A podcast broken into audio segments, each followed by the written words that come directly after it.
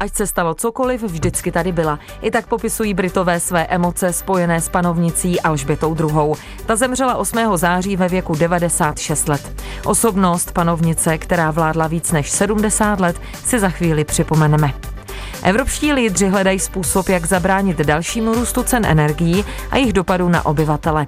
Tento týden se tak dohodli, že se do konce září dohodnou.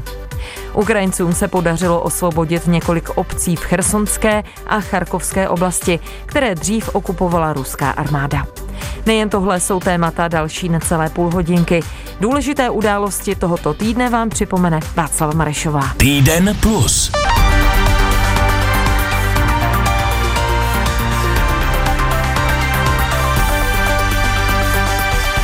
Tento týden se významně zapíše do historie, a to především do historie Velké Británie.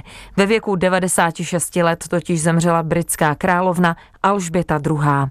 Ve čtvrtek 8. září v podvečer to oznámil Buckinghamský palác.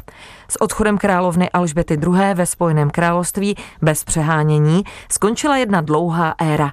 Panovnice na trůn nastoupila 6. února roku 1952 a vládla tak celých sedm desetiletí.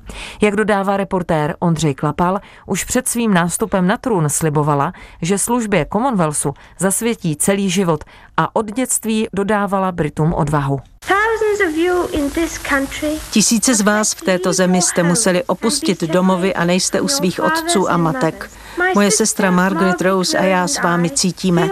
Na vlastní kůži jsme pocítili, co to znamená být pryč od těch, které nejvíc milujeme. Svěřila se ve své první veřejné řeči tehdy 14-letá princezna Lilibet, jaký doma přezdívali v dětském vysílání BBC během bitvy o Británii. Před koncem druhé světové války Alžběta nastoupila do armády, kde sloužila jako řidička a mechanička a v den vítězství se anonymně se sestrou vplížila mezi oslavující Londýňany. O sedm let později už nastoupila na I here present unto you Queen Elizabeth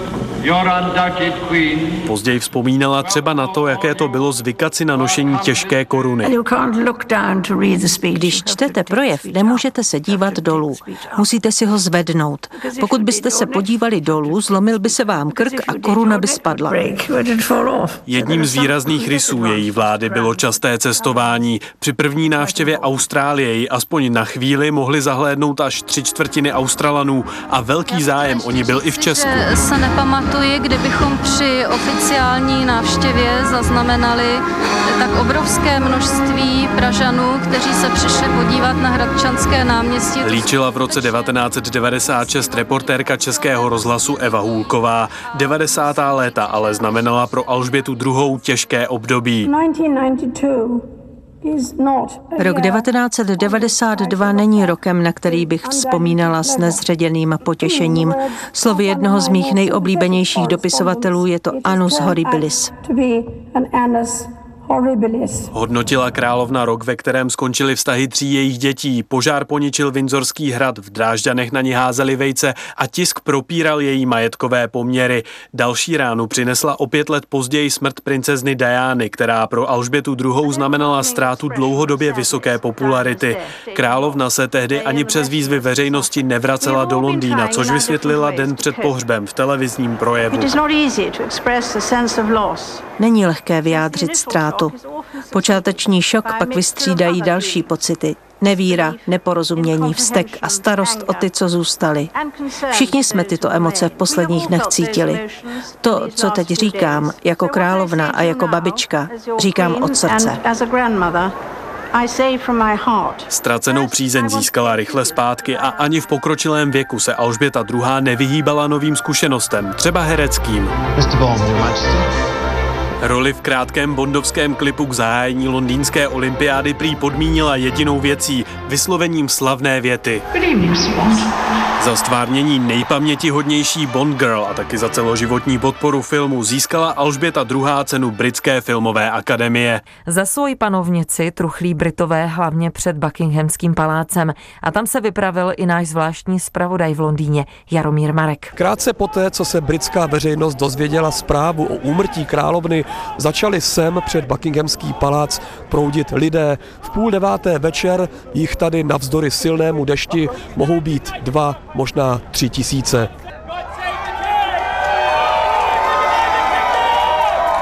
Na ulici Mall, která vede z Trafalgarského náměstí k Buckinghamskému paláci, stojí řada taxíků, je jich tady několik desítek, mají rozsvícené symboly taxi, ale na nikoho nečekají. Jak mi řekl jeden z nich, přijeli sem proto, aby vzdali hold královně. And we just came here to pay courtesy, respect to her. Kvany má slzy v očích, říká, že spolu s ostatními řidiči přijel před Buckinghamský palác uctít památku královny. Zpráva o jejím úmrtí ho prý osobně zasáhla.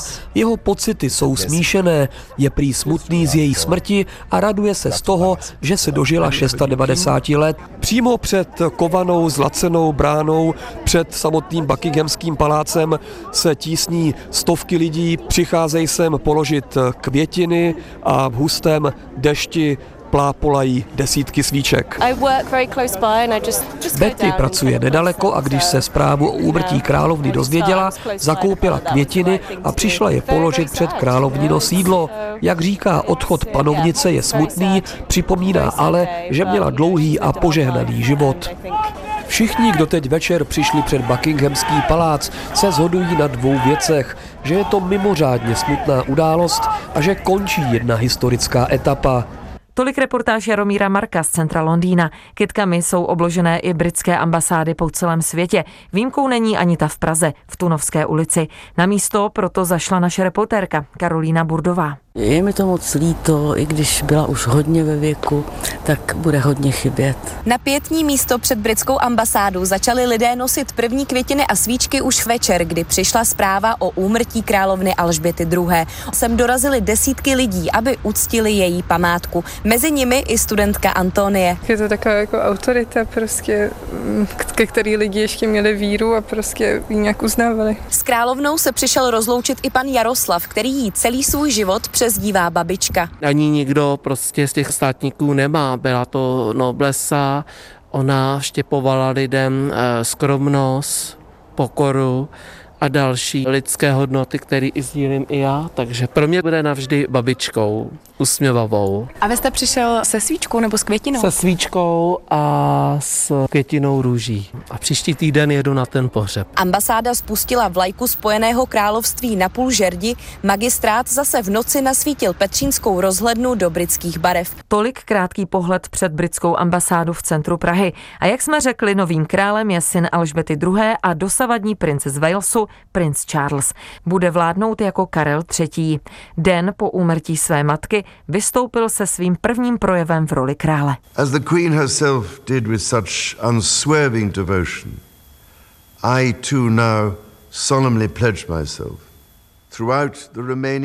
já se chci zavázat, že v čase, který mi ještě Bůh udělí tady na zemi, budu dělat všechno, co bude v mých silách, abych sloužil ve váš nejlepší možný prospěch, ať už žijete kdekoliv, ve Spojeném království nebo v zemích Commonwealthu, nebo i v zemích po celém světě. Chci svou službu zasvětit vám. Chci vám sloužit s láskou, úctou, tak jak jsem to činil do posud. Můj život se pochopitelně změní tím, jak nabývám nových odpovědností. Už nebude možné, abych tolik svého času a energie věnoval charitám, které jsou mi tolik blízké, ale vím, že tahle důležitá práce bude pokračovat díky jiným lidem.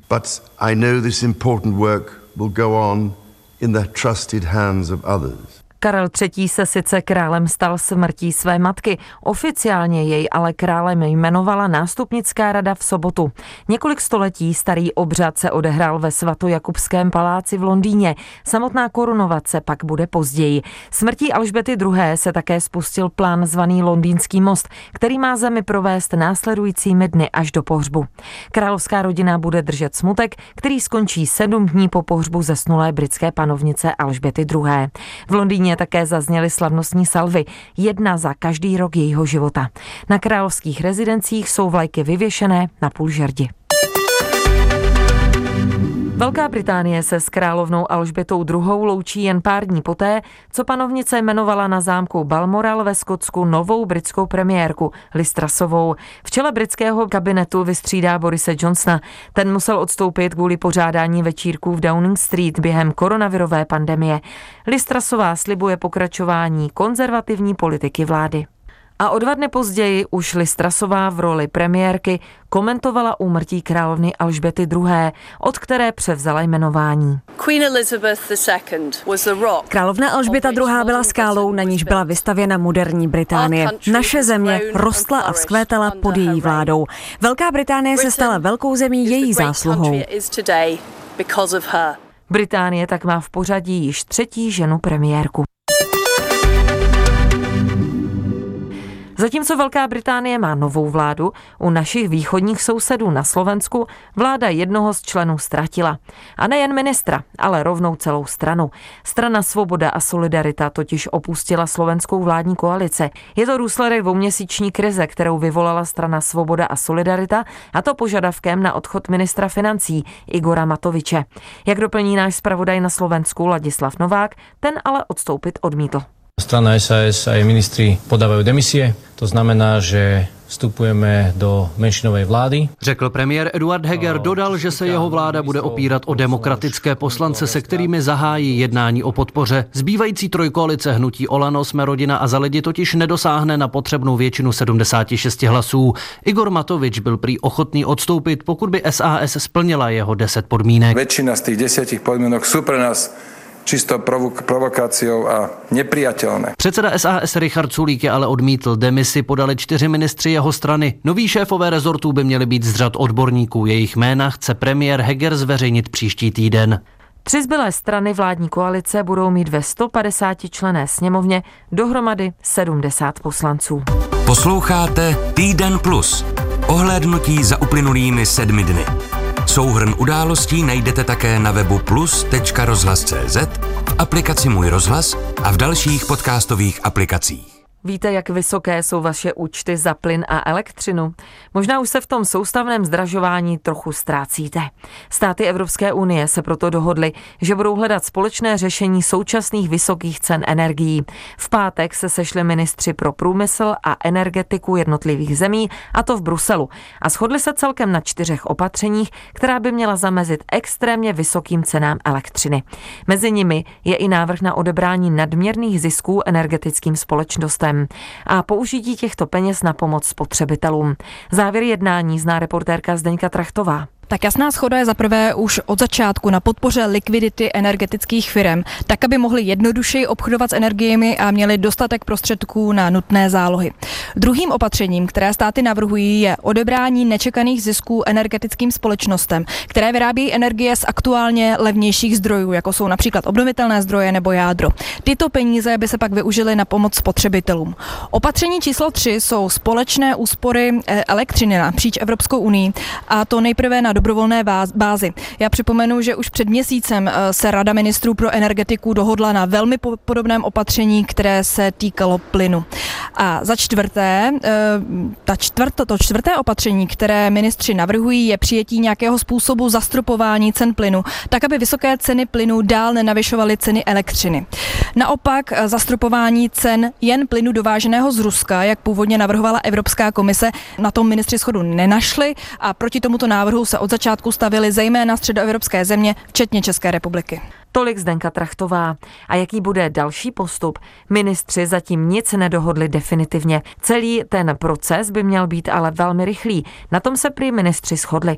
Už začátkem příštího týdne by tak komise měla předložit konkrétní návrhy. A ještě do konce září se zřejmě znovu sejde Rada ministrů pro energetiku, která by už měla návrhy finálně schválit. Přijatá opatření by tak mohla začít platit už na začátku října. Za podle nich pomalé kroky ke snižování cen energií tento týden kritizovali českou vládu odbory. Vadím zdražování, propad životní úrovně a podle nich také pomalá reakce vlády. Oznámili taky, že chystají další protesty.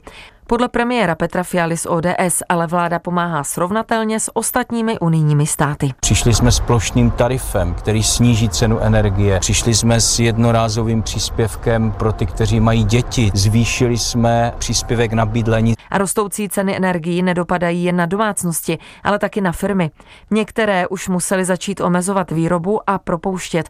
Patří mezi ně třeba společnost Lanex z Opavska. Jak zjistil náš tamní reportér Martin Knitl, společnost platí za elektřinu 12krát víc než dřív a nedokáže své výrobky za těchto podmínek prodávat. Je to tady hrozné, jako jo. Zakazek málo, lidi se musí propouštět. Není to dobré, no. Nejistota mezi zaměstnanci firmy na výrobu lan společnosti Lanex v Bolaticích na Opavsku je velká. Část výroby se stěhuje do Polska, do ceřiné firmy, dokud nebude cena energie zastropovaná, potvrdil ředitel Lanexu Jiří Broš. Do příštího týdne nepojede žádná exkluzní linka, všechno bude vyrábět v Polsku, kde to zastropování je na úrovni 140 euro. Hned v sousedství v areálu je firma Conrop. Ta plánuje přestěhování výroby do Turecka a propustila už 20 zaměstnanců. Firmám se nedaří prodávat za vyšší ceny, do kterých promítly drahé energie. Tolik reportáž z Opavska a ještě doplním jednu informaci, kterou tento týden přinesl. Reálná mzda se v letošním druhém čtvrtletí snížila, a to meziročně o 9,8%. Po zahrnutí inflace v Česku klesá už tři čtvrtletí po sobě. Vyplývá to z informací Českého statistického úřadu.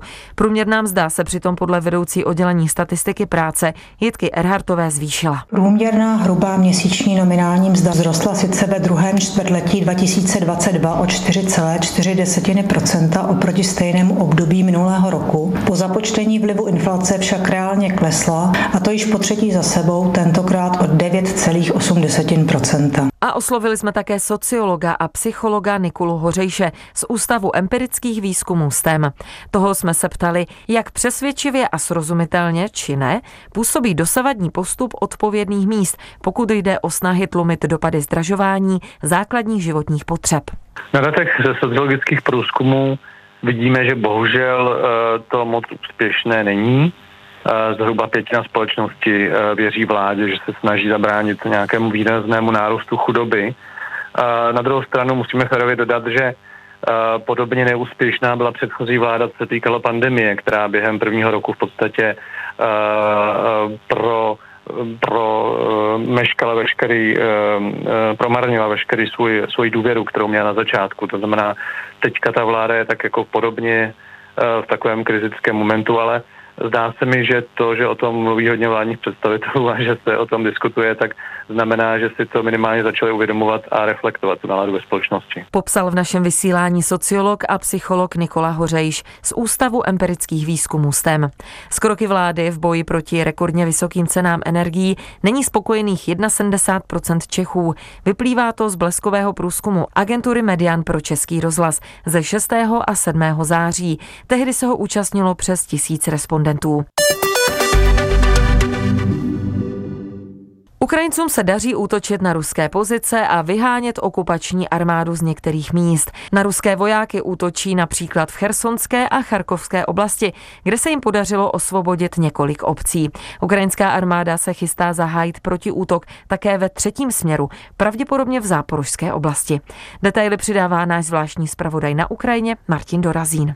Pane Tapanové, Blahabátivka, náš. Po získání kontroly nad důležitým městem Balaklia v Karkovské oblasti osvobodila ukrajinská armáda vesnici Blagodatovka a částečně i městy Čkalovské, kde vojáci vyvěsili ukrajinské vlajky. Cílem je dosáhnout důležitého železničního uzlu Kupjansk a bašty ruských sil ve městě Izium. Rusko pokračovalo v masivním útoku na město Bachmut v Doněcké oblasti. V uplynulých 24 hodinách tam zahynulo 8 civilistů civilistů a 17 bylo zraněno.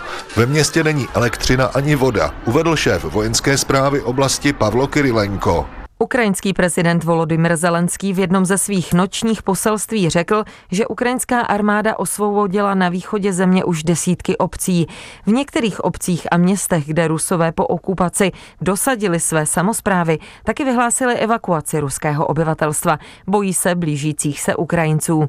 Rusko se také proto snaží dostat k Charkovu vojenské posily. Podpora ze zahraničí je tak pro Ukrajinu existenčně důležitá. Například americký ministr zahraničí Antony Blinken ukrajinskou ofenzivu ocenil s tím, že NATO nesmí v podpoře Kijeva polevit.